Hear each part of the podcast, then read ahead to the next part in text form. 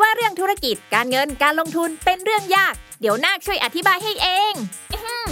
ขอแนะนำตัว ฉันคือนาคธุรกิจ ตัวละครใหม่จากทีมขายหัวเราะ ที่จะมาเล่าเรื่องราวของธุรกิจ การเงิน การลงทุนในรูปแบบการ์ตูน เพื่อความสนุกและเข้าใจง่ายให้กับทุกคนนั่นเอง เอาเป็นว่าถ้าคุณสนใจในโลกของการเงิน หรือชอบฟังพวกเคสธุรกิจสนุกๆอยู่แล้ว เราขอชวนทุกคนมากดติดตามเราไปด้วยกัน ที่ช่องนาคธุรกิจนอหนู สระอากอไก่ นาคธุรกิจ ทุกช่องทางโซเชียลมีเดียได้เลย มาทำเรื่องยากๆ ให้กลายเป็นเรื่องนักๆไปด้วยกันนะบาย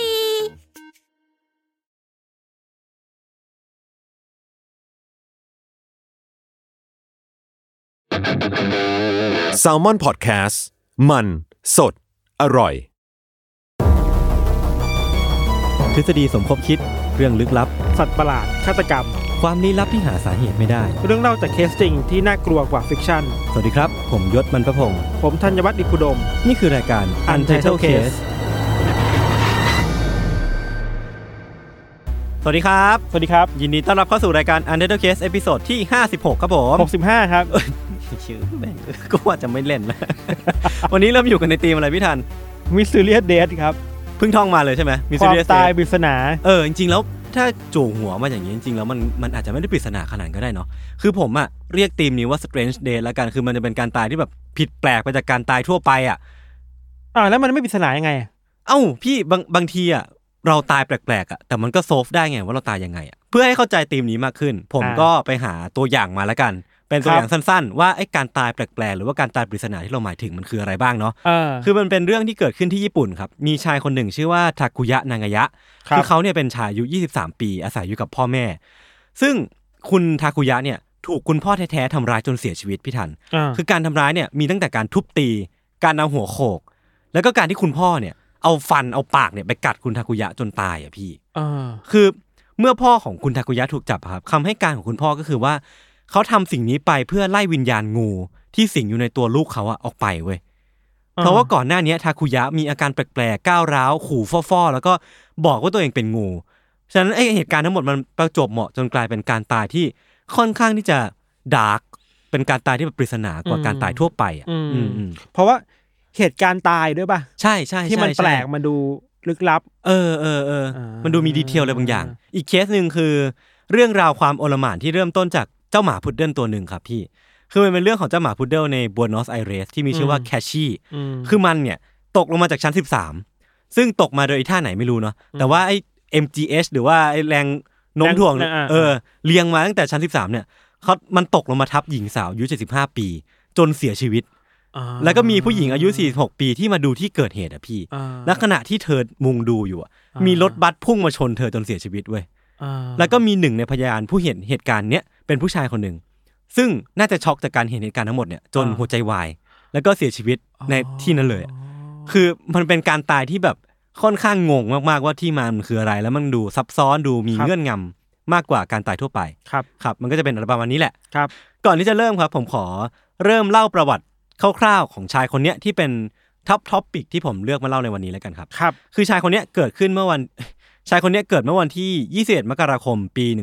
1869 ก็เป็นเรื่องที่เกิดมาค่อนข้างนานแล้วแหละ อืม ที่หมู่บ้านชาวไซบีเรียเล็กๆ ในจักรวรรดิรัสเซียตอนนั้นมันจะเป็นจักรวรรดิรัสเซียอยู่นะครับ เรียกว่ารัสเซียได้ป่ะนะ ก็ได้แหละ เออเออก็เหมือนเป็น ตอนนี้มันเป็นสหภาพโซเวียต หรือว่าเป็นเป็นตอนนี้เป็นรัสเซีย เออ ตอนนี้เป็นรัสเซีย แต่ก่อนหน้าที่จะเป็นรัสเซียเนี่ยมันเป็นจักรวรรดิรัสเซียมาก่อนอะคือคือมันเป็น empire อะไรสักอย่างอะพี่อ่าคือชีวิตในวัยเด็กของชายคนเนี้ยไม่ได้ถูกเปิดเผยมากสักเท่าไหร่ครับ แต่ว่าครับมันก็มีบันทึกบ้างที่บอกว่าผู้ชายคนเนี้ยเติบโตขึ้นมาพร้อมกับวีรกรรมสีเทาสีๆเทาคือคือก็ไม่ได้แบบว่าทำอาชีพที่สุจริตสักเท่าไหร่อืมเหมือนก็เป็นชาวนาประกอบอาชีพไปเรื่อย พร้อมกับมีประวัติว่าไปลักเล็กขโมยน้อยอืมอย่างโปรไฟล์ที่ผมเคยเล่าๆมาก่อนหน้านี้เลยอืมพี่อืม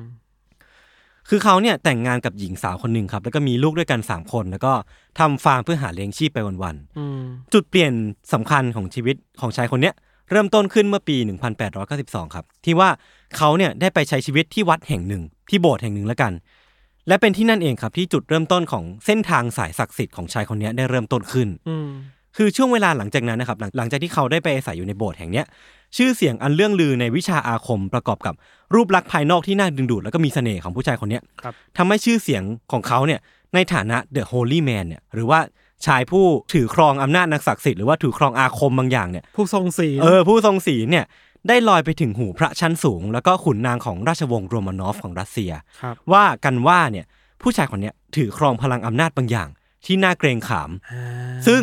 ก็มีบางข่าวลือที่บอกว่าผู้ชายคนเนี้ยถือครองอำนาจมืดเว้ย เป็นแบบ the devil power หรือว่าเป็น dark power บางอย่างที่ทำให้เขาเนี่ยมีพลังอำนาจเหนือคนทั่วไปอะเออ แล้วก็ด้วยเหตุนั้นเองครับ ที่ทำให้ชายคนเนี้ยไต่เต้าจนถึงได้เข้าไปอยู่ในพระราชวังของพระเจ้านิโคลัสที่สองอืมซึ่งเป็นซาร์ของรัสเซียซาร์ก็คือจักรพรรดิอืมพระเจ้าของรัสเซียนะตอนนั้นนะครับ ในฐานะ holy man ประจำวังอืม และนี่ก็คือเรื่องราวของชายที่มีชื่อว่ากริกอรีรัสปูตินอืมหรือว่า the mad monk อันแสนโด่งดังของรัสเซียอืมพี่ทันเคยได้ยินเรื่องราวของเขามาบ้างแล้วใช่ไหมบ้างเออผมคิดว่าหลายคนก็พอรู้จักบ้างแต่ไม่รู้เบื้องหลังเออเออลึกเออๆดีเทลว่ายังไง คือหลายคนเนี่ยอาจจะรู้ว่าเขาเนี่ยมีการตายที่ค่อนข้างที่จะเฮี้ยนใช่และโหดมากๆ แต่ว่าอาจจะมีดีเทลบางอย่างที่ไม่รู้ว่าทำไมเขาถึงต้องตายด้วยอะไรเงี้ยเนาะ ครับคือแน่นอนว่าการที่ผมหยิบเรื่องของเขามาเล่าอะพี่แปลว่าการตายของคุณรัสปูตินเนี่ยอืมจะต้องมีเรื่องราวที่พิลึกพิลั่น แต่ว่าก่อนหน้านั้นนะครับเราไปดูกันก่อนว่าทำไม ชายที่กำลังเดินไปในเส้นทางสู่อำนาจอะอืมถึงต้องลงเอยด้วยการตายที่พิลึกพิลั่นเช่นนั้นอะครับ พระเจ้านิโคลัสที่สองเนี่ยทรงถูกชะตารัสปูตินตั้งแต่การพูดคุยกันครั้งแรกเลยพี่ทัน ตั้งแต่อืมก่อนหน้าที่เขาจะเข้าไปในวังอีกอะอืมครั้นเมื่อเขาเข้ามาทำงานในฐานะที่ปรึกษาด้านจิตวิญญาณของวังเนี่ยรัสปูตินก็ตอบโต้บทสนทนาของ ระหว่างเขากับพระเจ้านิโคลัสที่สองอะได้อย่างว่าเขาสามารถเดาใจหรือว่าอ่านใจของพระเจ้านิโคลัสที่สองได้ แบบยังไงก็ไม่รู้อะอืมคือพระเจ้านิโคลัสที่สองคิดอะไรอยู่อะรัสปูตินก็ตอบสิ่งนั้นไปอะอืมเหมือนว่าเขาเขาเดาได้ล่วงหน้าว่า พระเจ้านิโคลัสที่สองเนี่ยต้องการให้เขาตอบอะไรเว้ยครับเราวกับว่ารัสปูตินเนี่ยมีความสามารถบางอย่าง ในการอ่านจิตใจได้อย่างทะลุปรุโปร่งอืมแล้วก็รัสปูตินเนี่ยให้กำลังใจนิโคลัสที่สองให้แบบมั่นใจในตำแหน่งของเขาให้มากขึ้น ว่า คุณเป็นซาร์ที่ดีนะ คุณควรที่จะดำเนินสายนี้ต่อไปมั่นใจในตัวเองหน่อยอืมแล้วก็รวมทั้งช่วยบรรเทาปัญหาหนักอกของควีนอเล็กซานดราแล้วก็ช่วงนั้นนะครับมันเป็นช่วงสงครามโลกครั้งที่หนึ่งก่อนหน้านั้นที่จะมีสงครามโลกเนี่ยรัสปูตินก็เป็นคนช่วยวางแผน ช่วยคิดยุทธวิธีในการปกครองบ้านเมืองอืมคือเรียกได้ว่าเป็น consult ของรัสเซียในตอนนั้นเลยเป็นกุนซือ เออ เป็นขงเบ้งอะเป็นที่พึ่งทางจิตใจใช่ใช่ใช่ อะไรอย่างเงี้ยแล้วก็ที่ทำให้ตัวตนของรัสปูตินเนี่ยมันแจ่มชัดขึ้นมา แล้วก็มีบทบาทสำคัญกับรัสเซียเนี่ยครับก็คือการที่เขาเนี่ยช่วยรักษาอาการฮีโมฟิเลีย หรือว่าอาการเลือดไม่แข็งตัวของอเล็กเซย์ ลูกชายเพียงคนเดียวของนิโคลัสที่สองแล้วก็อเล็กซานดราไว้พี่อืมก็คือเป็น the next king อะถ้าว่ากันอืมก็คือเป็นชายที่น่าจะสืบทอดบัลลังก์ต่อไป ซึ่งปรากฏว่าอเล็กเซียคนเนี้ยเขามีอาการที่เรียกว่าเลือดไม่แข็งตัวอยู่ ซึ่งรัสปูตินเนี่ย สามารถที่จะช่วยรักษาอาการนี้ได้อืมก็เลยกลายเป็นว่าเขาเนี่ยมีตัวตนที่เด่นชัดขึ้นมาในวังมากอืมๆในฐานะ พ่อหมออะที่อืมสามารถรักษาอาการของ The Next King ได้ ตัวนี้ก็เป็นคนที่ใกล้ชิดเอราอชวงศ์โรมานอฟใช่ใช่ใช่แล้วก็มีอะไรก็จะแบบความไว้วางใจ เออเออใช่ไหมเออคืออาการป่วยของอเล็กเซียเนี่ยครับ มันเป็นบาดแผลลึกในจิตใจของอเล็กซานดราผู้เป็นแม่อย่างมากเลย แล้วก็เป็นมาโดยตลอดอะพี่ครับแล้วเมื่อการรักษาของรัสปูตินดูจะเป็นไปได้ด้วยดีอะความสัมพันธ์ของเขากับราชวงศ์โรมานอฟเนี่ย มันก็ดูจะแน่นแฟนยิ่งขึ้นเรื่อยๆอะดูจะมีแต่เพิ่มพูนแล้วก็อำนาจของรัสปูตินเนี่ย ก็มีแต่เพิ่มเพิ่มขึ้นเรื่อยๆ ในในพระราชวังแห่งเนี้ยอืมรวมกับรัสเซียเองด้วยอะอืมแม้จะไม่มีใครรู้จนกระทั่งวันเนี้ยครับว่าสิ่งที่รัสปูตินเนี่ยทำเพื่อรักษาอเล็กเซียคืออะไรอืมเพราะว่าจากปากคำให้การของ แม่บ้านหรือว่าคนที่เดินผ่านไปผ่านมาอืมก็มักจะพบเห็นว่ารัสปูตินอะทำเพียงแค่คุกเข่าแล้วก็สวดมนต์ให้อเล็กเซียหายดีเท่านั้นเองอะไม่ได้มีการให้ยาไม่ได้มีการอะไรที่มันเป็นรูปลักษณ์ชัดเจนอะอ่าเออคือ ไม่มีใครรู้ไว้ว่าอเล็กเซียอาการดีขึ้นได้ยังไง คือถ้ามองแค่นั้นเนี่ยคนจะคิดว่าเฮ้ยมีพลังพิเศเอษอศักดิ์สิทธิ์หรืออ้อนใช่พระเจ้าอะไรได้หรือเปล่าเออใช่ไหมเออมันคงจะเป็นแค่นั้นเออแต่ว่ามันก็มีบางหลักฐานหรือว่าบางบันทึกที่บอกว่ารัสปูตินเนี่ยเออได้ใช้แบบยาชาวบ้านมากๆอะคือเขาใช้ยาที่ ห้ามเลือดข้างในอะเออเป็นสูตรเดียวกับที่ให้กับม้าในของชาวบ้านเลยอะเออแต่เอามาให้กับอเล็กเซีย ซึ่งเป็นปรินซ์อะเคือมันก็กลายเป็นว่าเอ้รัสปูตินอาจจะมีวิธีการในการรักษาที่แบบคนทั่วไปไม่รู้หรือเปล่าอะไรเงี้ยครับ หรือว่าอาจจะเป็นคนที่เก่งเรื่องการการแสดงออกอะไรบางอย่าง ที่ทำให้คนเออเออเชื่อเออไปทางอื่นที่เออเบื้องหลังอยู่ไม่มีใครรู้อะไรเงี้ยก็เป็นไปได้ แล้วก็ด้วยคาริสมาของเขาที่มันแบบว่ามีความทรงภูมิบางอย่างอะอืมทำให้คนน่าเชื่อถือก็ได้อืม แต่ว่ารัสปูตินเนี่ยฉลาดกว่าที่เราคิดไปเยอะมากเลยพี่ครับเขามองว่าการที่เขาสามารถรักษาลูกชายหัวแก้วหัวแหวนของซาแล้วก็ซาริสได้เนี่ยเป็นเครื่องมือแห่งอำนาจที่มีแต่จะเพิ่มขึ้นในอนาคตอะพี่ทันอืมคือเขาก็เลยปิดกั้น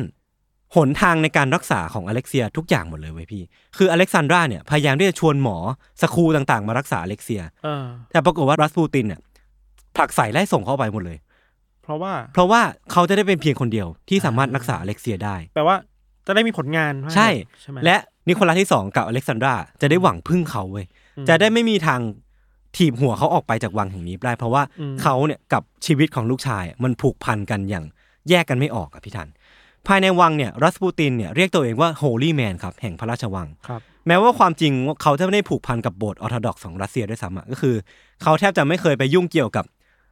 ออร์โธดอกซ์ลัทธิออร์โธดอกซ์ของรัสเซียก็คือเป็นลัทธิที่แบบเป็นศาสนาหลักของรัสเซียด้วยซ้ำอะเออเออเออแต่ว่าพฤติกรรมข้างนอกวังของรัสปูตินเนี่ย ตรงกันข้ามกับยศถาบรรดาศักดิ์ที่เขาถืออยู่อย่างชัดเจนเลยพี่อืมคือเขาเมาแทบจะตลอดเวลา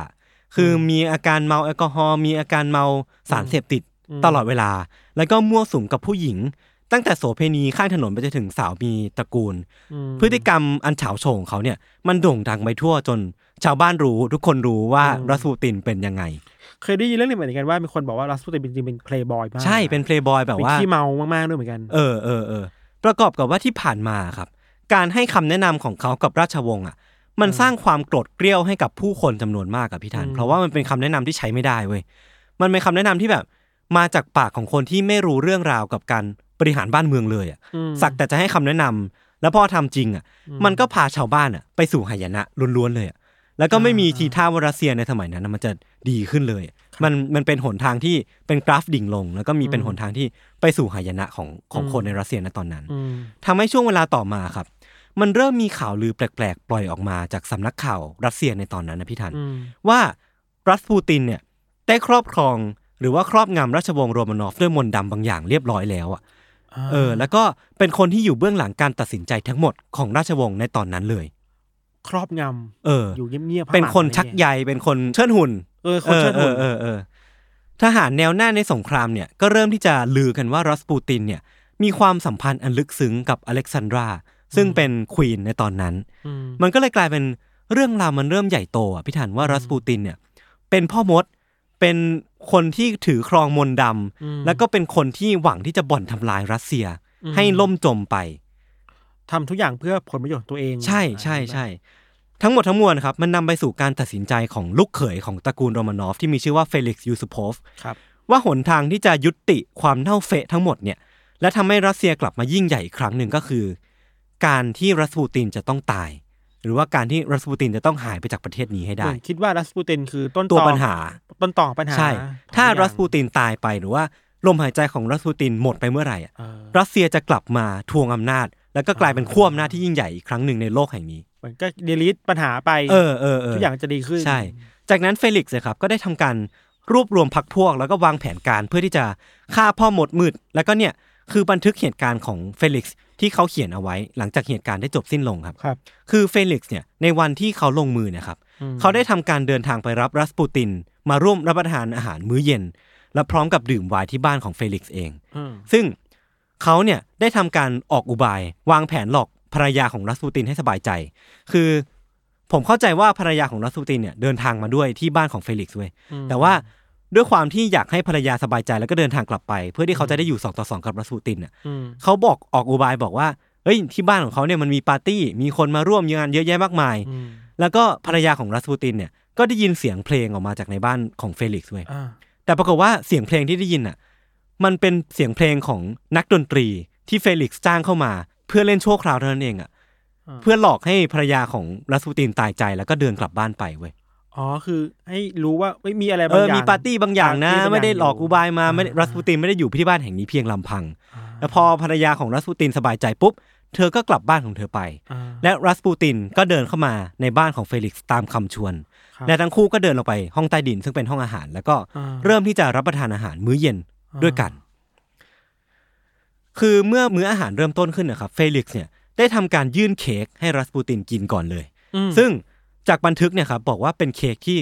รัสปูตินชื่นชอบเป็นอย่างมาก รัสปูตินก็เลยไม่ลังเลที่จะกัดกินเค้กชิ้นนั้นเข้าไปเว้ยอ่าแต่ปรากฏว่าเค้กชิ้นนั้นนะครับ มันอุดมไปด้วยไซยาไนด์เว้ยยาพิษ เออ ซึ่งเป็นยาพิษที่ร้ายแรงมากอ่าๆแต่ว่าด้วยความที่เฟลิกซ์เนี่ยรู้ว่าเค้กชิ้นเนี้ยมันเต็มไปอ่าด้วยไซยาไนด์อะอ่าทำให้เวลาที่รัสปูตินเนี่ยเคี้ยวเคี้ยวเคี้ยวเข้าไปอะอืมในใจของเฟลิกซ์หรือว่าภาพที่เฟลิกซ์คาดหวังอะอืมมันคือภาพของยูรัสปูตินที่จะดิ้นทุรนทุราย แล้วก็ปวดท้องมีอาการบางอย่าง น้ำลายฟูมปากเพราะที่เราพิษมันกำเริบรู้จักกันออกมาเออ แต่ปรากฏว่ารัสปูตินอะที่เคี้ยวเค้กอันนั้นเข้าไปที่มันแบบอัดแน่นไปด้วยไซยาไนด์อ่าเขากลับไม่เป็นอะไรเลยเว้ยเออปกติอะไรนี้หรอตี้ดี สุขภาพดีเคี้ยวเค้กชิ้นนั้นอย่างอร่อยอร่อยเออจนถึงกระทั่งบอกว่าขอไวน์เพิ่มเติมได้ไหม เพราะว่าผมอยากที่จะกินเค้กชิ้นนี้ต่ออะคือไม่รู้สึกถึงยาพิษอะไรเลยเออใช่ไหมไม่ได้รู้สึกว่าไอ้เค้กที่เขากินไปมันมียาพิษอัดอยู่เลยอะอ่าอ่าจนกระทั่งเฟลิกซ์เนี่ยยื่นไวน์ไปให้รัสปูตินกินเพื่อให้ประกอบกับเค้กชิ้นนั้นนะครับอืมพี่แต่ปรากฏว่าไวน์ที่เฟลิกซ์ยื่นไปอะก็มีไซยาไนด์พ่วงเข้าไปด้วยเว้ยคือเค้กไม่พอ เออ เอายาไปเพิ่มอีก ใช่ใช่ คือพอกินไวน์เสร็จปุ๊บอะเฟลิกซ์ก็งงดิวะ ว่า เฮ้ย กูใส่ไซยาไนด์ไปเยอะมากอะไรอะไรเลยทำไมมันถึงไม่เป็นไรเลยวะ เขาก็เลยถามรัสปูตินว่า เฮ้ย คุณเป็นยังไงบ้าง อาการเป็นยังไงอร่อยไหมอะไรอย่างเงี้ยเออรัสปูตินตอบกลับมาว่า ผมรู้สึกว่าหัวหนักๆ แล้วก็รู้สึกร้อนในกระเพาะอะครับ แต่ว่าผมขอไวน์ได้ไหม ผมขอไวน์เพิ่มเติมเพื่อรักษาอาการที่ว่าได้ไหม เพราะว่าเขาอาจจะรู้สึกว่าเขาหิวโหวยหรือเปล่าออมันเป็นอาการที่แบบไม่ได้กระทบหรือว่าไม่ได้อิมแพคกับร่างกายของรัสปูตินขนาดนั้นนะพี่แต่ทันแต่เราคิดว่าเอ้ยถือว่าที่รัสปินบอกจะรู้สึกได้ถึงอะไรบางอย่างผิดปกติไหมนะ แต่มันมันควรจะตายอะ เออถ้าเป็นคนปกติทั่วไปอะคนทั่วไปเจอยาพิษขนาดนั้นคนใช่จะแบบ ไม่รอดแล้วเออใช่ไหมแล้วก็ในบันทึกของเฟลิกซ์อะครับเขาบอกว่าไอ้ยาไซยาไนด์ที่อยู่ในเค้กแล้วก็ไวน์เนี่ยเขาให้เพื่อนของเขาที่เป็นหมออะใส่เข้าไปนะ แล้วหมอที่เป็นเพื่อนเขาเนี่ยมั่นใจมากว่าปริมาณไซยาไนด์มากขนาดเนี้ยอืมมันเพียงพอที่จะทำให้ช้างหนึ่งตัวหรือว่าสัตว์ตัวหนึ่งอะตายได้อะโหแต่มนุษย์คนหนึ่งอะ ไม่ตายรัสปูตินอะไม่ไม่ตายเออรอด มันเป็นไปได้ยังไง เออ แม้ว่าจะตกใจว่ารัสปูตินอะ ไม่ตายไปตามแผนที่เขาวางไว้ครับครับ แต่เฟลิกซ์ก็ยังคงต้องดำเนินทำตามแผนต่อไป คือเขาเนี่ยได้ทำการขึ้นไปด้านบนที่ตามที่นัดแนะไว้กับเพื่อนเนาะแล้วก็เพื่อไปเอาปืนรีโวลเวอร์ลงมายิงรัสปูตินให้ตายเว้ยเป็นปืนพกปะใช่ใช่เมื่อลงมาครับ เขาพบว่ารัสปูตินเนี่ยมีอาการ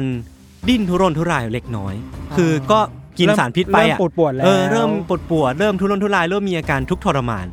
แต่ปรากฏว่าเวลาผ่านไปไม่นานอะรัสปูตินก็กลับมาสุขภาพดีเหมือนเดิมพี่ทัน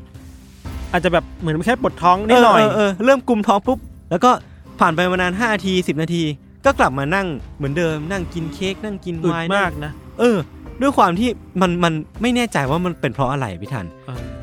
เฟลิกซ์ก็เลยคิดว่ากูจะหวังพึ่งพิษไม่ได้อีกต่อไปแล้ว กูต้องอ่าพึ่งกระสุนที่อยู่ในมือกูเท่านั้นแล้วล่ะแผนสองมาเออเออเฟลิกซ์เนี่ยก็เลยย่างเท้าเข้าไปหารัสปูตินพร้อมกับปืนในมือครับ สายตาของทั้งคู่เนี่ยประสานกัน แล้วก็ทั้งคู่เนี่ยโดยบังเอิญนะหันไปหากางเขนที่แขวนอยู่ในห้องแห่งนั้นอืมแล้วก็เฟลิกซ์เนี่ยกล่าวออกมาว่า แกเนี่ยควรที่จะมองมันแล้วก็อธิษฐานเสีย เพราะว่ามึงจะต้องตายอยู่ตรงนี้เนี่ยแหละ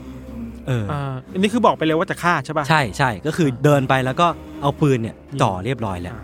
จากนั้นรัสปูตินเนี่ยครับโดยจากหลังจากที่ได้รับการขู่ไป เขาก็ค่อยๆลุกขึ้นมาไว้พี่ทัน แล้วก็ค่อยๆ มุ่งเดินเข้ามาหาเฟลิกซ์พร้อมกับตาที่ทะมึงถึง แล้วก็มันมีบางบันทึกที่บอกว่าตาของรัสปูตินเนี่ยเป็นสีเขียวเว้ยมันเป็นตาสีเดียวกับงูพิษบางอย่าง ที่พี่ทันลองนึกภาพดูว่าเฟลิกซ์ที่กำลังเอาปืนจ่ออ่าคนคนหนึ่งที่มีรูปร่างใหญ่โต ไว้หนวดไว้เครารุงรัง ดูแข้งขึมใช่รัสปูตินนะแล้วก็จ้องมาที่ตาของเขาอะอ่าด้วยตาที่สีเขียวเข้มแล้วก็ตาที่ทะมึงถึง ไม่กระพริบตาเลยแล้วก็เดินเข้ามาเรื่อยๆ เดินเข้ามาเรื่อยอ่าๆด้วยยางก้าวที่มั่นคง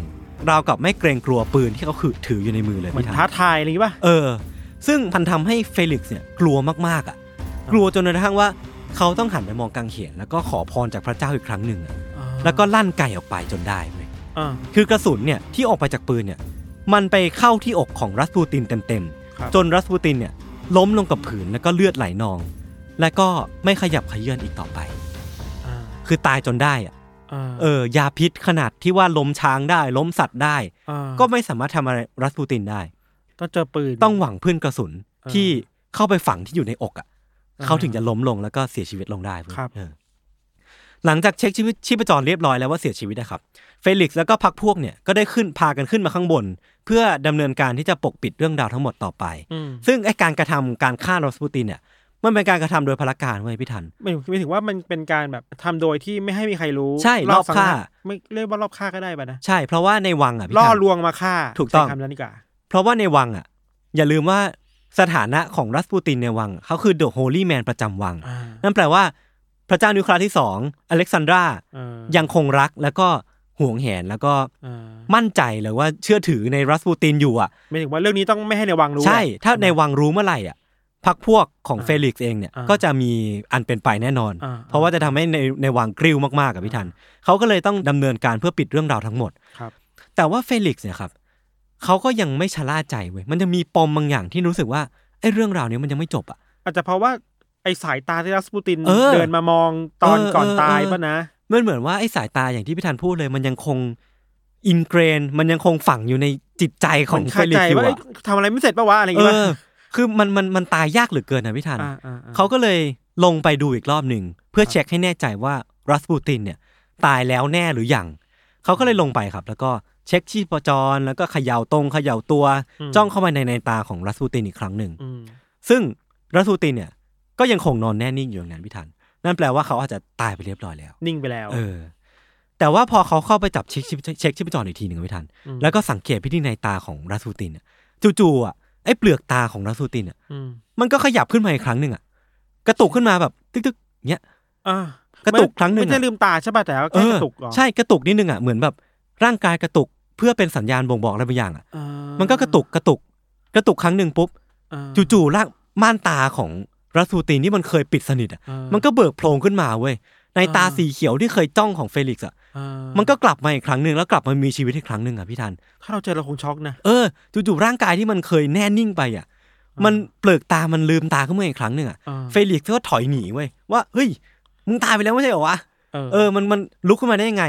คือปรากฏว่าพอร่างกายของรัสปูตินมันฟื้นขึ้นมาไม่ทันเขาไม่ได้ลืมมาแค่เปลือกตานะ ร่างกายครึ่งบนของเขา มันลุกขึ้นมาด้วยเว้ย แล้วก็มือของรัสปูตินอะ อันขนาดใหญ่มากๆอะ มันพุ่งเข้ามาที่คอของเฟลิกซ์อะก็แล้วบีบคอเขาไว้อะ เฮ้ยแบบเฟลิกซ์มันตกใจมากๆเว้ยแล้วก็ร้องตะโกนหาพรรคพวกว่าเฮ้ยรัสปูตินมันยังไม่ตายลงมาช่วยหน่อยลงมาช่วยหน่อย คือพรรคพวกก็ลงตามมาแล้วก็พกปืนพกที่ยิงรัสปูตินเสียชีวิตไปอะเอามาด้วยเว้ยมแล้วพอเห็นดังนั้นนะครับรัสปูตินเห็นว่าถ้ายังคงบีบคออยู่อะเขาจะต้องเสียชีวิตแน่ๆก็เลยทำการปล่อยมือที่บีบคอเฟลิกซ์ไว้แล้วก็วิ่งออกไปทางประตูหลังหนีไปหนีไป ซึ่งพอหนีไปได้ไม่นานนะครับเขาก็วิ่งวิ่งวิ่งไปแต่ด้วยสภาพร่างกายที่ มันมีทั้งสารพิษที่ตกค้างอยู่ในตัว มีกระสุนที่ฝังอยู่ในอกอะมันเลยทำให้เขาวิ่งได้อย่างช้าๆเว้ยแล้วก็พรรคพวกของเฟลิกซ์เนี่ยก็วิ่งตามไปทัน แล้วก็ลั่นกระสุนไปสองนัด ปรากฏว่าสองนัดนั้นนะครับ มันพลาดเป้าทำให้รัสปูตินเนี่ย มีเวลาวิ่งหนีอยู่อีกสักพักหนึ่งอะอืมแต่ก็อย่างที่ได้บอกไว้สภาพเขาอะมันไม่ไหวแล้วมันทุรักทุเลเหลือเกินอะทำให้พรรคพวกของเฟลิกซ์อะตามไปถึงร่างกาย หรือว่า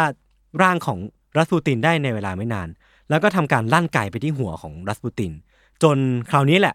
เลือดที่มันไหลออกมาเสียงปืนที่ดังขึ้น กระสุนที่ฝังอยู่ในหัวของรัสปูติน แล้วก็เสียงกระแทกพื้นของร่างรัสปูตินกับพื้นเนี่ยอืมมันดังขึ้นก็นั่นก็แปลว่า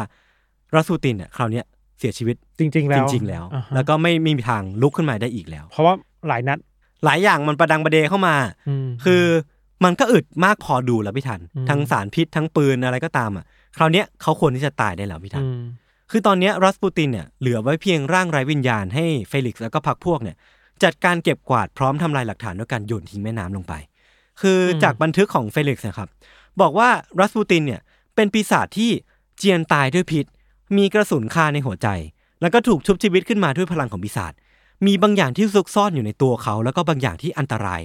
และบางอย่างนั้นอะ มันปฏิเสธที่จะตายหลายต่อหลายครั้งแล้วอะซึ่งคืออะไรไม่รู้เออซึ่งมันคือพลัง เวทมนต์อันดำมืดบางอย่างหรือเปล่าเออ แล้วก็เฟลิกซ์เนี่ยครับบอกว่าผลการชนสูตรอะมันเผยว่ารัสปูตินเนี่ย มีน้ำท่วมปอดอะแล้วก็น่าจะเสียชีวิตจากการจมน้ำตายอะพี่ทัน แปลว่าเขาตอนนี้ยังไม่ตายเหรอ เออ นั่นแปลว่าไอ้ช่วงขณะที่เขาถูกกระสุนฝังหัวอะอ่าเขายังไม่ตายหรือเปล่าวะจนถึงอ่าว่าเขาไปตายในน้ำเพราะว่าจมน้ำตายอะอ่าอันนี้ก็เป็น detail บางอย่างที่ค่อนข้างน่าขนลุกเหมือนกันอ่าเออเออเออ หลังจากนั้นเรื่องราวการตายของรัสปูตินเนี่ยนะครับก็ถูกเผยแพร่ไปยังสื่อต่างๆ ผู้คนก็ต่างเฉลิมฉลองด้วยความยินดี แม้ว่าราชวงศ์โรมานอฟเนี่ยจะไม่ยินดีด้วยก็ตามอะพี่ทันครับ คืออเล็กซานดราเนี่ยพยายามที่จะสั่งประหารเฟลิกซ์แล้วก็พรรคพวกอะแต่ว่าหลักฐานที่มันไม่เพียงพอว่าเฟลิกซ์แล้วก็พรรคพวกเป็นคนลงมือฆ่ารัสปูตินจริงๆอะอืมทำให้เธอทำได้มากที่สุดเพียงแค่ ขอให้นิโคลัสที่สองอืมไล่เฟลิกซ์และก็พรรคพวกออกไปจากเซนต์ปีเตอร์สเบิร์กที่พวกเขาอาศัยอยู่เท่านั้นเองอืม นั่นทำให้ในปี 1917 ครับ หลังจากรัสปูตินตาย ก็ได้เกิดการปฏิวัติรัสเซียขึ้นที่เราอาจจะได้เรียนกันในวิชาประวัติศาสตร์ตอนนั้นตอนนั้นก็มีเรื่องราวของราชวงศ์โรมานอฟที่แบบใช่ใช่ใช่หนีต้องระหไปกระเหินเราระเหินไปอะอะไรอย่างอืงี้มใช่ไหมอืแล้วก็มีผู้คนตายครับ เยอะเหมือนกันครับ เออ ประมาณนี้พี่ทัน เราเคยได้ยินเรื่องรัสปูตินมาก่อนแหละเออเรื่องจมน้ำตาย อืมอืมอืมแต่มันก็เถียงกันได้นะว่าจริงๆแล้วจมน้ำตายจริง ๆ หรือเปล่า ใช่ใช่ใช่เข้าใจว่านานมาแล้วมั้งสามสี่ปีแล้วเราเคยอ่านบทความหนึ่งอืมของสื่ออเมริกาหรืออังกฤษ BBC อะไรเงี้ยอืมอืมยังเถียงเรื่องนี้อยู่เลยเว้ยว่าว่ามันสุดจริงแล้วหรือเปล่ารัสปูตินตายตอนที่อยู่บนพื้นน่ะ คือถูกยิงเออเออตายเออแล้วตายเลยอืมหรือว่าไปตายตอนอยู่จมน้ำไปแล้ววะเออ ซึ่งว่า เราคิดว่ามันปริศนาคือทั้งชีวิตของรัสปูตินอะมันเป็นอืมปริศนาหมดเลยเว้ยใช่ใช่ใช่ว่ามันก้ากึ่งระหว่างความเป็นมนุษย์ถึกที่มีดีเอ็นเออะไรบางอย่างที่ตายยากอะแล้วเป็นพ่อมดจริงหรือเปล่า มีเออเวทมนต์ดำจริงหรือเปล่าอีกฝั่งหนึงคือเอ้ย หรือคุณเป็นพวกพ่อมดเออมีมนต์ดำอะไรจริงในการครอบงำราชวงศ์โรมานอฟหรือเปล่าอะใช่ใช่ใช่เออว่าน่าสนใจดีเออ แต่ว่าเรื่องเนี้ยพี่ทันมันอาจจะไม่ได้จบง่ายอย่างอย่างที่ผมได้เล่าไปก็ได้อืมคือจากบทความของ Smithsonian Magazine ที่ผมไปอ่านมาพี่ทันครับ เขาบอกว่าแม้ว่าเรื่องราวการตายของรัสปูตินน่ะมันจะดูเร้าใจแล้วก็สนุกเหลือเกินอะอืมแต่ความจริงจริง ๆ เนี่ย มันอาจจะไม่ได้ดราม่าขนาดนั้นก็ได้อืมเพราะว่าจากหนังสือของลูกสาวของรัสปูตินเนี่ยครับเขาบอกว่าพ่อของเธอเนี่ยไม่ชอบกินของหวานเลยอะเออดังนั้นเพราะฉะนั้นเค้กอันนั้นใช่ใช่ไหมดังนั้นการกินเค้กที่เฟลิกซ์ยื่นให้อะมันแทบจะเป็นไปไม่ได้เลยอะคือตั้งแต่ที่เธอรู้จักพ่อของเธอมาเออรัสปูตินไม่เคยที่จะกินเค้กด้วยซ้ำอะ เออนั่นทำให้บันทึกของเฟลิกซ์ที่บันทึกเรื่องราวการตายของรัสปูตินเนี่ย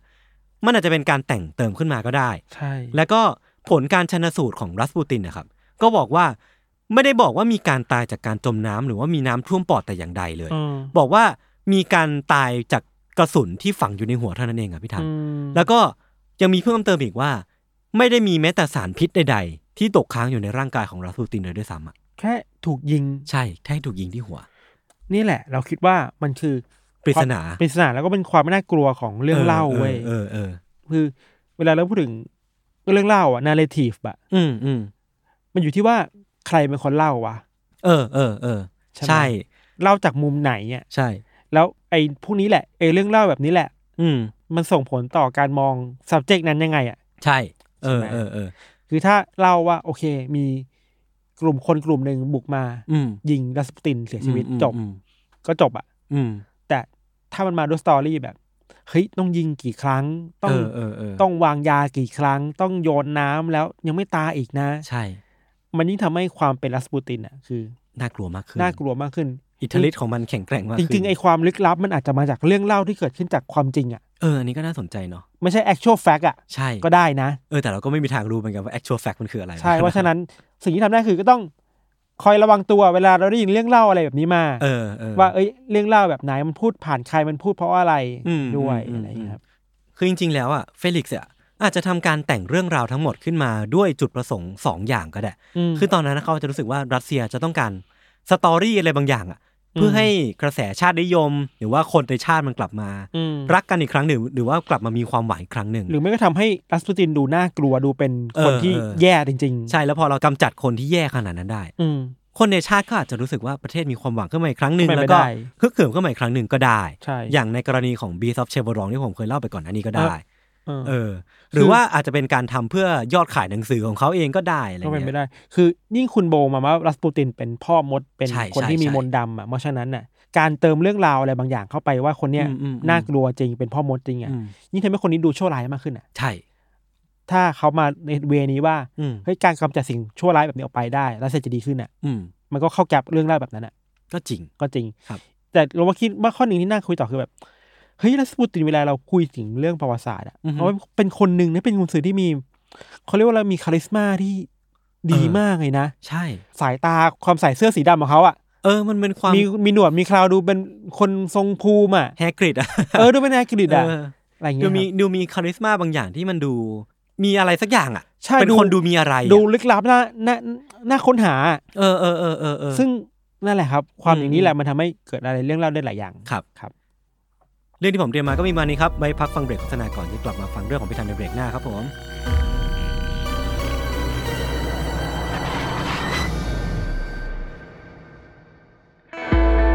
ให้งานของคุณ work สมชื่อกับผม ไอติม พริษฐ์ วัชรสินธุ ใน In the Name of Work พอดแคสต์สองภาษาจากความร่วมมือของ Salmon Podcast และ Rise ที่รวบรวมเหล่า guest speaker ระดับโลก มาแชร์เคล็ดลับในการทำงานให้ work ไม่ว่าจะเป็น Dan Roam นักเขียน bestseller จากหนังสือ The Back of the Napkin Daniel Stillman นักออกแบบบทสนทนา หรือ Tanya Cordrey อดีต Chief Digital Officer จาก The Guardian ซึ่งทุกๆ speaker จะมี1 episode ที่เป็นบทสัมภาษณ์เต็มภาษาอังกฤษ และอีกหนึ่ง episode ที่ผมจะมาถอดบทเรียนการทำงานของ speaker แต่ละท่านนั้นเป็นภาษาไทย พบกันได้ทุกวันพุธกับ 2 episode ของ In the Name of Work ในทุกช่องทางของ Salmon Podcast แล้วพบกันครับ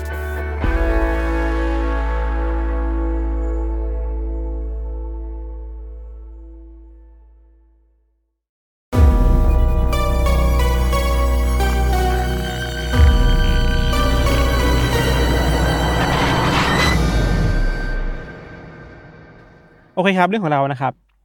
เออเรื่องของเราเนี่ยเกิดขึ้นในประเทศสวีเดนยศเฮ้ยไม่ฮ้เคยไปไม่เคยแตะเล่าต้องมาก่อนประเทเลศยนี้นะเลยว่ะเออเออมันดูเป็นประเทศที่แบบรักความสงบเหมือนกันนะพี่ทัน สแกนดิเนเวียนเออเงียบๆใช่ป่ะแต่ก็จริงก็มีประวัติศาสตร์ความดำมืดอะไรบางอย่างอยู่ด้วยเว้ยเออคือว่าเออเออน่าสนใจ มันเป็นเคสฆาตกรรมที่เราคิดว่าก็เป็นเคสที่ลึกลับมากที่สุดเคสหนึ่งในสวีเดนเลยอะอืมอืมแล้วเรื่องนี้ครับมันเกิดขึ้นในปีหนึ่งเก้าสามสองครับที่เมืองสต็อกโฮล์มครับ หนึ่งเก้าสามสองเนี่ยเราขอให้บริบทหน่อยว่ามันเป็นช่วงเวลาที่หลังจากการปฏิวัติอุตสาหกรรมมาสักพักหนึงแล้วอะอ่าเพราะฉะนั้นบ้านเมืองมันจะมีความเป็นเมือง มีอ่าความเป็นร้านค้าเออแต่ก็จะมีเออความดูสกปรกนิดหน่อยนึกว่าอ่าความอ่าอ่าความโรงงานอะเออเข้าใจเข้าเอใจออะไรเงี้ยความมืดๆอะไรเงี้ยสภาพสังคมมาเลยมีทั้งความเป็นเมืองมาบ้าง มีตึกรามบ้านช่อง มีสิ่งปลูกสร้างความเป็นเมืองมาพอสมควรอะอืมอีกอย่างหนึงคือว่ามันเกิดขึ้นในปีหนึ่งเก้าสามสองใช่ป่ะแล้วหนึ่งเก้าสามสองเนี่ยมันก่อน สงครามโลกครั้งที่สองประมาณไม่กี่ปีเจ็ดแปดปีอะไรเงี้ยประมาณสิบเกือบไม่สิบไม่แน่ใจอืมประมาณเจ็ดแปดปีอะไรเงี้ยนะครับก็สภาพสังคมเป็นแบบนั้นอืมมีความเป็นเมืองบ้างแล้ว มีการสร้างร้านค้าอพาร์ตเมนต์อะไรเงี้ย แล้วเหตุการณ์นี้มันเกิดขึ้นในย่านที่ชื่อว่าแอตลาสครับอืมอืมแอตลาสเป็นย่านใหม่ที่เพิ่งเกิดขึ้นในเมืองสตอกโฮล์มครับแล้วก็ในย่านนั้นนะมันมีความเป็นพวกร้านค้าอพาร์ตเมนต์ มีทั้งชนชั้นกลางระดับล่างลงไปถึงชนชั้นล่างอะอ่าอาศัยอยู่ด้วยกันอ่าอ่า แล้วเรื่องเนี้ยมันเกิดขึ้นกับผู้หญิงคนหนึ่งที่ชื่อว่าคุณลิลลี่ลินสตอมครับอืมคุณลิลลี่เนี่ยเป็นผู้หญิงวัยสามสิบสองปี เธอทำอาชีพเป็นเป็น sex worker เป็นคนให้บริการทางเพศ เป็นโสเภณีอ่าฮะแต่ว่าในเวลานั้นอะ หลายคนเรียกเธอว่า call girl เว้ยภาษาอังกฤษนะ call girl มันก็คือคนที่แบบเรียกแล้วมา ใช่ใช่คือฟังก์ชันเราคิดว่ามันตามตัวเลยคือว่ารูปแบบการให้บริการของคุณลิลลี่อะคือว่าอือฮึเธอจะอยู่ในห้องในอพาร์ตเมนต์อืมและห้องของเธอจะมีโทรศัพท์ คือยุคนั้นน่ะโทรศัพท์มันไม่ได้แพร่หลายมากอะอ่าอ่าไม่ได้ทุกคนที่จะมีโทรศัพท์ประจำห้องอะ แต่คุณลิลลี่มีอืมแล้วเวลาที่เธอจะให้บริการอะอืมก็จะมีลูกค้าโทรมาหาเธอที่โทรศัพท์เนี่ยอ่าก็เป็น call girl ว่าอยากนัดก็ตรงหมายตัวนะอยากนัดหมายกี่โมงวันไหนมาไหนมาได้นะ เธอว่างกี่โมงอะไรเงี้ยครับก็จะโทรกันนัดกันผ่านโทรศัพท์แล้วก็มาเจอกันที่หน้าห้องแล้วก็มาใช้บริการกันอะไรเงี้ยครับอืม ซึ่งก็เป็น sex worker ทั่วไปแหละอืมแต่ต้องย้ำว่าในช่วงเวลานั้น sex worker ในสวีเดนอะมันผิดกฎหมายอ่าจะเป็นอาชีพที่ต้องใต้ดินหน่อยนึงใต้ดินอืมดำเลยอะไม่ได้เทาอะอืมคือผิดอะอะไรเงี้ยครับผิดเต็มเต็มอะในแง่กฎหมายนะ แต่ว่าในช่วงชีวิตของเธอครับ คุณลิลลี่เนี่ยก็มีเพื่อนอยู่หลายคนๆครับแล้วเพื่อนในอพาร์ตเมนต์น่ะมีคนหนึ่งชื่อว่ามิลลี่อืมต่างกันนะลิลลี่ลิลลี่กับมิลลี่นะเออเออเพื่อนชื่อมิลลี่ครับมิลลี่เองก็เป็น sex worker เหมือนกัน อ่าอาจจะเป็น call girl แต่ว่าห้องเธอไม่มีโทรศัพท์อะอ่าแต่ก็เป็นแบบคนที่ให้บริการทางเพศอ่าครับในอพาร์ตเมนต์เหมือนกันนะครับ ทั้งสองคนเนี่ยเวลาอยู่ด้วยกันด้วยกันก็จะแบบเออเดินขึ้นเดินลงมาหากันตลอดอะ อืมอืมสนิทกันแหละ เข้าใจว่ามิลลี่อยู่ชั้นบนแล้วลิลลี่อยู่ชั้นล่าง มีอะไรก็จะเดินลงมาหาอะไรเงี้ยแล้วพอมันมาถึงวันที่สองพฤษภาคมปีหนึ่งเก้าสามสองเนี่ยมันเป็นช่วงหัวค่ำอืมเข้าใจว่าวันนั้นคุณลิลลี่เนี่ยก็มีนัดหมายกับลูกค้าอืมหัวค่ำแล้ว แต่ว่าในระหว่างนั้นเองอะลิลลี่ก็เดินลงมาจากชั้นบนอะมาหามิลลี่ที่ห้องมาเคาะประตูเรียกมิลลี่ เพื่อมาขอขอยืมถุงยางอนามัยเว้ยอ่าเอออะไรเงี้ยมิลลี่ก็แบบโอเค ให้ไปนะตามปกติอะไรเงี้ยอืมแต่ว่าพอผ่านไปสักพักอะ ไม่แน่ใจว่านานเท่าไหร่อะลิลลี่ก็ออกมาอีกครั้งหนึ่งอะ แล้วก็เดินลงมาจากห้อง อืมอืมมาหามิลลี่อีกอืมแล้วก็เคาะประตูแล้วบอกเนี่ยขอถุงยางอีก เออ ซึ่งมันก็ดูแปลกๆคือผิดวิสัย คือ ด้วยความที่เธอเป็นเซ็กซ์ r ว r ร์เกอร์อะปกติเธอจะมีถุงยางอนามัยเก็บไว้อยู่แล้วอะเออเออไอการมาขอยืมครั้งหนึ่งมันก็ไม่แปลกอะไรใช่ป่ะครับแต่นี่ยืมถึงสองครั้งอะอืมเอ้ยมันก็เอ้ยมีอะไรแปลกๆหรือเปล่านะ เออแล้วที่ผ่านมาเธออาจจะไม่เคยขอยืม เออเธอด้วยจะซ้ำเตรียมไว้แล้วอะไรอืมอย่างเงี้ยครับด้วยความที่เธอทำงานด้านนี้เนาะ แต่ว่าคุณมิลลี่เองก็แบบที่เป็นเพื่อนก็ไม่ได้รู้สึกแปลกอะไรอะอ่าอาจจะลืมจริง ๆ อาจจะหาไม่ได้จริงๆก็มายืมกันก็โอเค ปกติไปอะไรเงี้ยครับเดี๋ยวพรุ่งนี้เข้ามาคุยกันใหม่ แต่พอเวลาผ่านไปหลังจากที่ ลิลลี่มาเคาะประตูครั้งที่สองอะอืมผ่านไปเช้าวันหนึ่งอะ เธอก็ไม่ออกมาจากห้องเว้ยเออ แล้วผ่านไปอีกวันหนึ่งอะอ่าฮะก็ยังไม่ออกจากห้องเว้ยสองวัน คือผ่านไปสองวันน่ะเออคือลิลลี่อยู่ในห้องนั้นตลอดเลยอ่าฮะเพื่อนไม่รู้ว่าหายไปไหนอะไม่รู้ทำอะไรอยู่อะอืมก็กังวลสิทีอย่างเนี้ยครูลิลลี่ที่เป็นเพื่อนแล้วก็เลยแบบอะเดินขึ้นไปเคาะประตูห้องหน่อยอืมว่ามีอะไรให้ช่วยหรือเปล่า เธอป่วยหรือเปล่าไม่สบายหรือเปล่าครับอืมแต่เคาะไปเท่าไหร่อะก็ไม่มีเสียงตอบรับเลยอะอืม ไม่มีคนมาเปิดประตู ไม่มีเสียงว่ามีความเคลื่อนไหวในห้องเลยเงียบมากอะอืมเธอเป็นห่วงมากจนกระทั่ง ถึงขั้นที่เธอออกไปข้างนอก เพื่อโทรศัพท์จากสาธารณะอืมเข้ามาในห้องอะอืมเพื่อรู้ว่าเอ้ยเพื่อนจะรับไหมอะเออเพราะเธอก็ไม่มีโทรศัพท์เออแต่เธอก็อยากรู้ว่าข้างในห้องนั้นน่ะเพื่อนเป็นยังไง เพื่อนมันไม่เกิดสบายเลยอะไรว่าขึ้นป่วยเลยป่ะโทรมานานแค่ไหนก็ไม่มีคนรับครับครับ เสียงก็ดังอยู่นั้นน่ะแบบไม่มีตอบรับไม่มีอะไรเลยอะอืมอืมทีเนี้ยก็คิดว่าเออซีเรียสแหละก็เลยโทรแจ้งตำรวจ ให้ตำรวจมาตรวจสอบ พอตำรวจมาถึงอพาร์ตเมนต์นะครับ ก็มาเคาะประตูเหมือนเดิมแหละ ก็ไม่มีใครเปิด แต่ตำรวจน่าจะมีอำนาจในการขอกุญแจจากเจ้าของอพาร์ตเมนต์น่ะอ่าเอ้ยมาเปิดให้หน่อย คือแบบมารู้หน่อยสิว่ามีอะไรเกิดขึ้นบ้านในห้องอะ พอเปิดประตูเข้าไปครับตำรวจก็พบว่า พบตัวคูลิลลี่เนี่ย เออกำลังนอนอยู่บนเตียงอ่าฮะในสภาพที่นอนคว่ำอะอ่าอ่าเอาหัวซุกหมอนน่ะครับแล้วก็สภาพของเธอคือว่า เธออยู่ในสภาพที่เปลือยเปล่าอะอืมไม่มีเสื้อผ้าอืมแต่เสื้อผ้าของเธออะ ถูกวางไว้ข้างๆเตียงในสภาพที่ถูกพับไว้อย่างดีอะเฮ้ย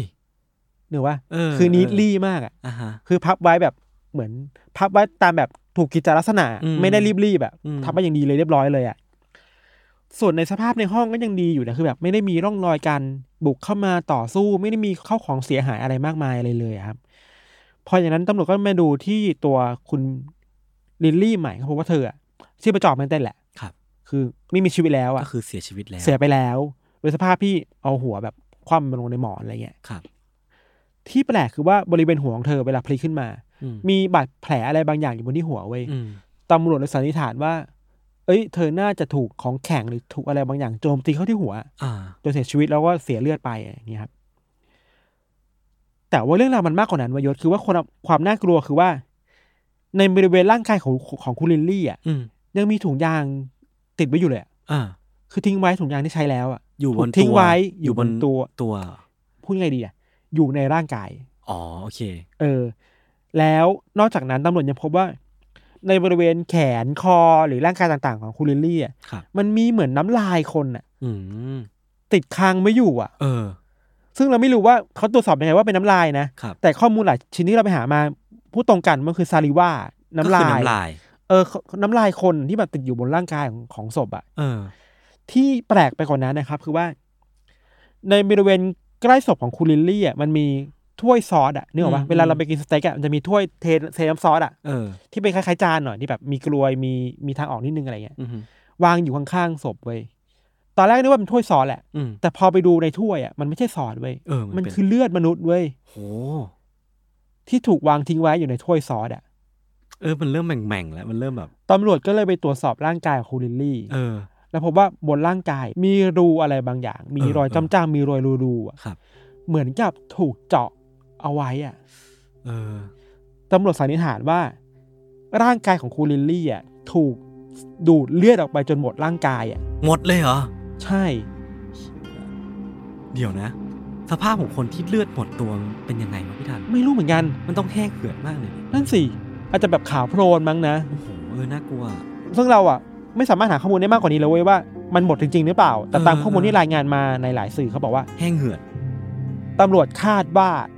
เลือดของคุณลิลลี่ถูกดูดออกไปอะจนหมดแล้วโดยคิดว่าโดยมีไอ้หลักฐานเนี่ยไอ้ถ้วยซอสเนี่ยเออเป็นหลักฐานที่บ่งชี้ว่ามันมีอะไรเกิดขึ้นเว้ยครับ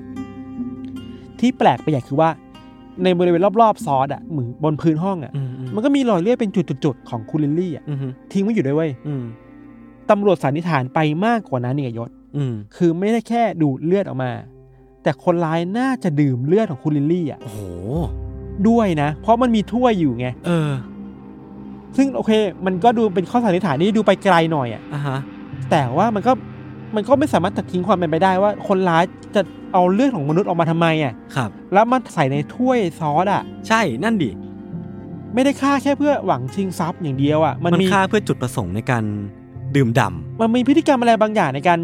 ดูดเลือดออกมาจากร่างกายมนุษย์อะใช่ แล้วอาจจะกินต่อดื่มต่ออะเอออันนี้น่าขนลุกอะตำรวจเรียกเคสนี้ว่าเป็น Atlas Vampire อะอะก็เพอสต็อกโฮล์มด้วยปะไม่แน่ใจว่ะเออเออเออซอกโฮมจะแบบมีความเกี่ยวข้องกับเรื่องแวมไพร์นี่นะเออเออเออสวีเดนสแกนดิเนเวียนอะไรเงี้ยก็เลยกลายเป็นว่าคดีฆาตกรรมในห้องปิดตายแล้วกันของใช่คุณลิลลี่คือ ใช่ ที่แปลกคือว่าพยานในอพาร์ตเมนต์นั้นน่ะอืม ถ้าไม่มีใครรู้เลยนะ ว่าคนสุดท้ายที่เข้ามาในห้องอะ คือใคร เฮ้ยเพราะอะไรอะ แล้วออกไปตอนไหนก็ไม่รู้ เออ แล้วมันแล้วประตูห้องก็ยังล็อกอยู่อะ หน้าต่างอะ ปิดสนิทอะ เฮ้ย มันห้องปิดตายหรือเปล่าอะ เออ แล้วในห้องนั้นมันมีผู้หญิงคนหนึ่งที่ถูกสูบเลือดออกไปจากร่างกายอะ นอนคว่ำหน้าแปล้วลกๆอะ คือสภาพศพผมว่ามันน่าจะสยดสยองพอสมควรนะพี่ทัน มันคงไม่ได้เวิร์กหวามากอะ แต่ว่ามันมันมีความแบบ เออ เธอคงไม่ได้แบบมีร่างกายที่เบิกบานมากแต่แบบ มันมีความ ความเขาเรียกว่าไงเลือดเย็นประมาณหนึ่งของฆาตกรอะใช่ ที่แบบทำไปเพื่ออะไรวะเฟติชเรื่องเลือดเหรอเออก็ไม่รู้ใช่ป่ะครับ หลังจากที่มันเกิดเหตุนี้ขึ้นนะครับตำรวจก็สันนิษฐานไปหลายอย่างเลย อืมก็คิดว่า เอ้ย ข้อแรกคือเธอน่าจะเสียชีวิตเพราะว่าถูกของแข็งตีเข้าที่หัว อ่าฮะแล้วฆาตกรหรือคนร้ายก็น่าจะดูดเลือดของเธอออกมาหมดเลย อืม เพื่อใส่ในถ้วยนั้น ใส่ในสิ่งอื่นภาชนะอื่นอะไรเงี้ยส่วนที่เหลือก็อาจจะ ไม่รู้ อ่าโอเค ตะไว้ เออตะไว้ ก็มีคนคิดว่าเอ้ยดื่มไปหรือเปล่าอืมซึ่งอืมอืมมันไม่ใช่ดีอื่นเนาะแต่ว่า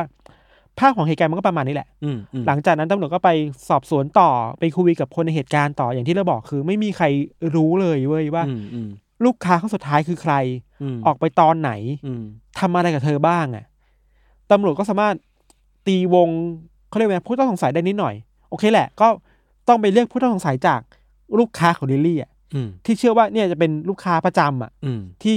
คนแถวนั้นรู้ว่าเนี่ยเป็นคนสนิทกับลิลลี่แล้วมาหาเธอประจำอะเออเพราะว่ามันดูไม่มีวิธีไหนในการสโคปให้เล็กลงมากกว่านั้นแล้วอะเออแล้วอย่างพยานคนสุดท้ายอะมิลลี่อะครับที่บอกว่าเอ้ยให้ยืมถุงยางอนามัให้ยืมถุงยางอนามัยแปลว่าเอ้ยเธอกำลังให้บริการอยู่นะอ่าอาจจะแปลว่าไอ้คนละอาจจะเป็นคนที่มาใช้บริการหรือเปล่าเออก็จริงก็เป็นไปได้ก็จริงใช่ป่ะครับ ความแปลกคือว่าตำรวจสามารถตีวง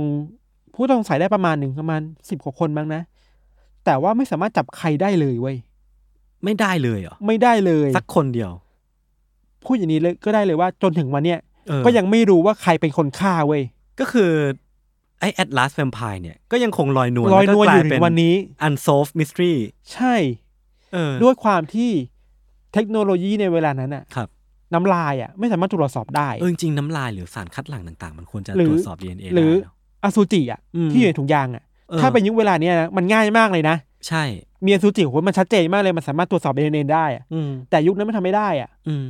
ที่ทำได้ตำรวจในยุคนั้นคือลายนิ้วมือเว้ยอันนั้นมากสุดแหละแต่ว่าคนร้ายอะไม่ได้ทิ้งลายนิ้วมืออะไรลงไว้ในห้องเลยอะ โอ้แสดงว่าไอ้การที่ไม่ทิ้งรอยนิ้วมือไว้มันเป็นการฆาตกรรมที่วางแผนมาแล้วอะใช่ มัน organize มาแล้ว มันคิดไว้แล้วว่า เฮ้ย ฉันต้องปกปิดอะไรบางอย่าง อืม แล้วที่สำคัญคือ มันคิดมาแล้วว่ามันต้องทำอะไรกับเลือดของคุณลิลลี่อะใช่เอาไปใส่ในซึ่งถ้วมัยนซทำอะไรสไม่รู้อะเออ มันแปลกมากอะ คือผมอะยังติดใจไอ้การที่เขาพับผ้าอยู่เลยอะพี่ทันเราคิดว่าคงเป็นการแบบเก็บผ้าไว้ตามนิสัยส่วนตัวมั้ยคนเรียบร้อยก็เป็นไปได้เออเออเออโฟกัสคือเฮ้ยออกไปจากห้องตอนไหนออกไปยังไงอะอืมนั่นดิแล้วทำเรื่องแบบนี้แล้วมันไม่มีความโชกเลือดอะไรในห้องเลยอะ เออโหมันมันแปลกมากอะครับ ใช่ เราพอไปหาข้อมูลมามันก็มีคนที่วิเคราะห์ในเรื่องนี้อยู่สองสามเวย์ครับ เวย์แรกคือว่า เขาไปวิเคราะห์อย่างนี้ว่ายศว่าไอพฤติกรรมของฆาตกรเนี่ยอืมในการเจาะเลือดคนในการดูดเลือดคนออกมาจากร่างกายอะเฮ้ยไอการทำแบบนี้ได้มันต้องมีความรู้ในเรื่องสรีระมนุษย์ ร่างกายมนุษย์อะสรีระศาสตร์อะการเออไหลเวียนของเลือด ใช่ใช่รู้ว่าเส้นเลือดอยู่ตรงไหนอะไรประมาณเนี้ยนะครับ ซึ่งก็ตีความได้ไหมนะว่า คนร้ายน่าจะเป็นคนในวงการแพทย์อะ อืม อืม แล้วเวลาเราพูดถึงคดีแบบเนี้ย มันปฏิเสธได้ยากมากเลยเว้ยว่าคนน่ะจะไปเทียบกับคดีแบบแจ็คเดอะริปเปอร์อ่านึกออกปะอ่าที่แจ็คเดอะริปเปอร์เป็นฆาตกรต่อเนื่องที่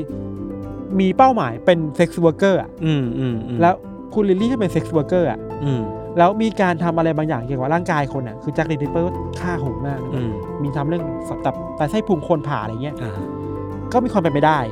แล้วในเวลาต่อมามันก็มีคนมาเปรียบเทียบวิเคราะห์เทียบกับคดีแบล็กดาเรียอ่าซึ่ง อย่างที่เราบอกเราเคยคุยไว้ว่านี่มันเป็นคดีที่เรากลัวที่สุดในในชีวิตเลยเว้ยเฮี้ยนจริง คือคือมันมีความน่ากลัวพี่ธันมันมันไม่ใช่แค่การตายธรรมดา เออ คือเราพูดแค่คร่าวๆแบบที่เราพอกล้าจะพูดได้อ่าคือเรากลัวใจใจอ่อนครับคือว่า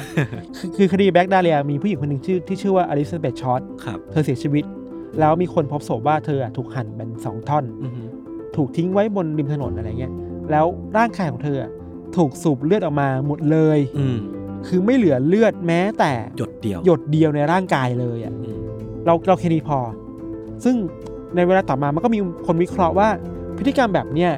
คนทำได้น่าจะเป็นคนที่มีความเชี่ยวชาญในเรื่องอุปกรณ์การแพทย์ ความรู้เรื่องสรีระคน ซึ่งก็เป็นในลักษณะเดียวกับที่เกิดขึ้นกับใช่ คุณลิลลี่ ใช่ เพราะฉะนั้น เอ้ย ไอคนที่ทำแบบแบบนี้ได้อะน่าจะเป็นคนที่เป็นหมอหรือเปล่านะ อืม คนที่อยู่ในวงการโรงพยาบาลอะไรหรือเปล่านะ ครับ ก็ไปเวนั้นใช่ปะอืมอีกเวนึงเว้ยคือว่าเขามองว่าลูกค้าที่มาทำร้ายคุณลิลลี่หรือมาฆ่าเธออะครับ อาจจะเป็นคนที่มี fetish ในเรื่องเลือดอะอืมมีมีรสนิยมแปลกๆ อะไรบางอย่างที่ชอบดื่มดื่มเลือดมนุษย์อะอ่าเป็น cannibalist เป็นจะเรียกว่า cannibalism ได้ไหมอะพี่ธันไม่ได้ไม่ได้นี่คือใช่ไหมกินนะมันเออเออเอันนี้คือดื่มดื่มเลือดอะ ซึ่ง อันเนี้ยเราไปเจอมาคนวิเคราะห์ใน Reddit เว้ยอืม มันมี topic เรื่องนี้อยู่ใน Reddit เว้ยอ่า แล้วก็ไปอ่านมา คนวิเคราะห์มันแบบจริงจริงจัจังงมามากกเว้เว้ยเลดดิตนี่ขึ้นชื่อเรื่องความจริงจังอะมันมีคนไม่เชื่อในทฤษฎีเรื่องการกินเลือดเว้ยเออเพราะว่ามีคนมาบอกว่าเฮ้ยเวลาเราจะกินเลือดคนอะอืมไอ้ร่างกายเราอะไม่ได้ถูกสร้างมาเพื่อรองรับเลือดของมนุษย์ด้วยกันเองอะ อ่า มันมีกลไกบางอย่างเพื่อต่อต้าน เออ มันมีคนใครต่อต้านทำให้คนมันปวดท้องมันมวนท้องอ๋อมันท้องเสียมันมันอะไรต่างๆต้องนานาต้องอาเจียนออกมา เออ เออ แต่ว่าสภาพในห้องนั้นน่ะ มันไม่มีอาเจียน มันไม่มีร่องรอยของการเจ็บปวดร่างกายของคนทำเลยนะ เออ นี่ก็น่าสนใจ เอ้ยเราว่ามันมันเป็นไปได้เว้ย เออ คือคนเราก็ไม่ได้กินเลือดกันง่ายขนาดนั้นนะเนาะ เออ เออ แล้วที่สำคัญคือ มันไม่มีคดีนี้ต่อเนื่องกันไปอะ อ่า มันถ้ามีต่อเนื่องกันเนี่ย มันอาจจะเป็นแพทเทิร์นของ pattern คนนี้ได้ โอเคนี่เฟติชจริงเออเออเออๆแต่ว่าเท่าที่อ่านมาที่เราหาไปหามา มันแทบไม่มีคดีในการ ดื่มเลือดคนในสวีเดนเลยในอะลักษณะเดียวกัน เออ pattern เดียวกันอีกเลยอะเออเออจะพูดว่าเป็น serial killer ไม่ได้อะใช่ เพราะว่าไม่มีคดีนี้แบบนี้อีกเลยนะ จะมาตีความก็เป็น fetish การดื่มเลือดก็ไม่ได้อีก เพราะว่าหลักฐานไม่เพียงพอ เออ สุดท้ายแล้วไอ้ทฤษฎีเนี้ยมันเลยถูกตีพอสมควรเว้ยอืมว่าเอ้ยอืมดื่มไปทำไม แต่ไอ้คนที่มันเชื่อในเรื่องการดื่มเลือดอะอืมมันก็ไปต่อในทฤษฎีนี้เว้ยอีกทฤษฎีหนึ่งเว้ยว่าครับสุดท้ายแล้วอะ ถึงคุณจะบอกว่าคนเรามันไม่สามารถดื่มเลือดได้อะเออ แต่แวมไพร์มันดื่มได้นะเว้ยยศโอ้ยเชี่ยจริงด้วยว่ะ เออ ใช่ ตามตำนานอะ เออเหรือว่าเออเออเหรือว่าคนที่เป็นฆาตกรจะเป็นแวมไพร์จริง ๆ ตามชื่อคดีนี้ว่าว่าแอดลาสแวมไพร์วะเฮ้ยอันนี้อันนี้ไม่โบนนะผม ไม่ได้คิดถึงออปชันนี้เลยอะแล้วคนที่คิดเชื่อจริงจังว่าเป็นแวมไพร์อะเออเขาพูดถึงพิธีการหนีอะอะฮะ เอ้ยถ้าคุณเป็นแวมไพร์คุณสามารถเปลี่ยนตัวเองเป็นอะไรอย่างอื่นได้อะเป็นข้างคาวเป็นไม่รู้สัตว์สิ่งอะมีชีวิตตัวในเล็การกๆเนี่ยเหรในอการที่คุณคุณจะหนีไปจากที่เกิดเหตุได้อย่างแนบเนียนอะอ๋อมันมีความ make sense ในความไม่ make sense บางอย่าง เออ เออ ซึ่งไอเนี่ยมันเซ็กซี่เว้ยใช่ อันเนี้ยน่าดึงดูด คือมันก็ตรงล็อกนะพี่ ใช่ไหมเออ ถ้าคนเราดื่มเลือดไป มันจะมีกลไกต่อต้านบางอย่างจนต้องอาเจียนออกมา ใช่ แต่ถ้าเป็นสิ่งมีชีวิตที่ดื่มดื่มเลือดได้อยู่แล้วอะอย่างอยู่แวมไพร์อะ ก็ก็เป็นตามปกติดีเอออะแต่ถ้าพูดในเชิงวิทยาศาสตร์และความเป็นไปได้บนฐานความจริงหน่อยอะใช่ยศใช่ใช่มันเป็นไปได้ยากเว้ยที่จะมีแวมไพร์บนโลกใบนี้เว้ย Homo sapiens no vampireแล้วสมมุติอะถ้ามีแวมไพร์จริงๆนะถ้าฆาตกรเป็นแวมไพร์จริงๆอะอืมมันไม่มีคดีอื่นเลยนะ ใช่ใช่เออคือแวมไพร์ก็มาก่อก่อการร้ายครั้งเดียวแล้วก็อืมหนีไปจากโลกมนุษย์ไปเลยอะสุดท้ายแล้วทฤษฎีสุดท้ายที่เราคิดว่ามีน้ำหนักพอเราคิดว่าน่าสนใจคือว่า มีคนที่เชื่อว่า ฆาตกรน่าจะเป็นคนในวงการตำรวจว่ะอ่าอ่าอ่าอ่าแล้วตำรวจเองก็ชอบแอบมาใช้บริการทางเพศกับอ๋อเซ็กซ์ r ว r ร์เกอร์อยู่แล้ว ครับ แล้วที่สำคัญคือว่า หลังจากคดีนี้มันเกิดขึ้นน่ะตำรวจไม่สามารถจับใครได้เลยนะ อืม มันแปลว่าเอ้ยคุณใช้อำนาจในตัวเองอะมาอ่าก ลบเกลื่อนหลักฐาน กลบเกลื่อนคดีหรือเปล่าปกปิดอะไรบางอย่างไว้หรือเปล่าเออที่ทำให้ตำรวจด้วยกันเองไม่กล้าตรวจสอบกันเองอะ อ่า ก็เป็นไปได้ ครับ ซึ่งมันก็โดยถึงทุกวันนี้ว่ามีแบบนี้แหละอืม แต่อืมเวลาคนพูดถึงเรื่องเนี้ยคนจะพูดถึงแวมไพร์มากที่สุดเว้ยเออ หรือว่าเวลาเราเซิร์ชคำว่า Lily r i s o m อะอืมอืมไอคำใกล้เคียงกันที่มันโผล่ขึ้นมาก็คือ Atlas Vampire มาตลอดอะเออเออเออเออเออเออเวลาเราพูดถึงการดื่มเลือดอะเราคิดถึงเรื่องหนึ่งที่คือเราเคยเล่าอะเรื่องที่คนนี้ที่มีปัญหาเรื่อง mental health เราเคยคิดว่าเขาต้องดื่มเรื่องคนอะอ่าฮะชื่อว่าฆาตกรอะไรนะจำไม่ได้ละถ้าคนหนึ่ง เออไม่เป็นไรตอนจำชื่ตอนไม่ก่อนได้ก่อนหน้านี้ที่เป็นผู้ชายอะอืมที่เคยบุกเข้าไปในบ้านคนแล้วก็แทงคนแล้วก็ดื่มเลือดดื่มเลือดอะอืมอันนั้นอะเขามีปัญหาเรื่อง mental health เว้ยอืมเราคิดว่านะอืมซึ่งอันนี้ก็ไม่รู้แหละว่าจะเกี่ยวข้องหรือเปล่า แต่เราพูดเท่าที่เราพูดได้ คือไอการดื่มเลือดคนอะมันอาจจะเป็นเกิดจากอะไรบางอย่างเรื่องรสนิยมก็เป็นไปได้ครับเมนเทลเฮลก็เป็นไปได้ว่าคนเรามันมีรู้สึกผิดแปลกอะไรกับร่างกายจิตใจหรือเปล่านะอืมที่ถึงกินกินเลือดคนหรือเลือดคนอะ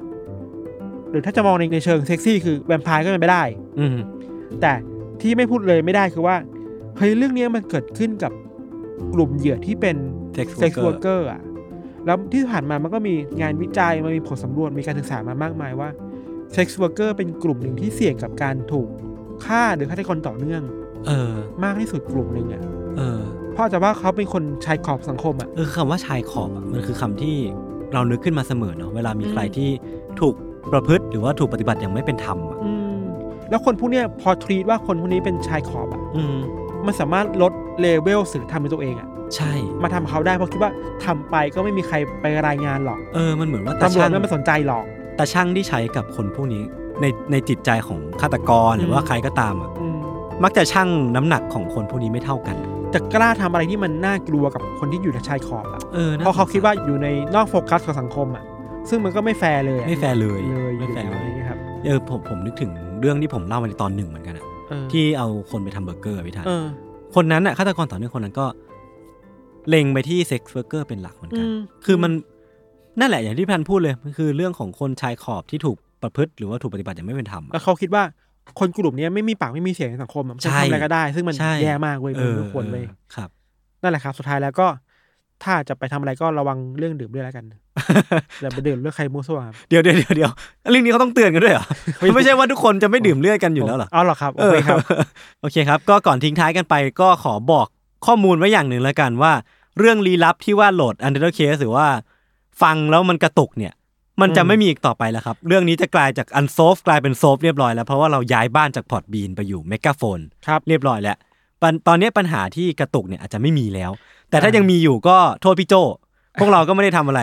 ก็ก็มาคอมเมนต์ได้ว่าเฮ้ยมีปัญหาอะไรกันรับฟังบ้างเดี๋ยวว่าทีมงานเออก็จะไปรับฟังใช่แก้ไขใช่ต่อใช่ไป ครับก็มาบอกกันในกลุ่มก็ได้ครับ หรือว่ามีอะไรก็โทรโยนไว้ก่อนครับอ้าวอ้าวผมเหรอโอเคครับ วันนี้เรื่องที่ผมและพี่ธันเตรียมมาก็มีประมาณนี้ครับไว้ติดตาม Untitled Case ต่อได้ใน episode ต่อๆไปทุกช่องทางของ Salmon Podcast เช่นเคย วันนี้พวกผมสองคนก็ลาไปก่อน สวัสดีครับ สวัสดีครับ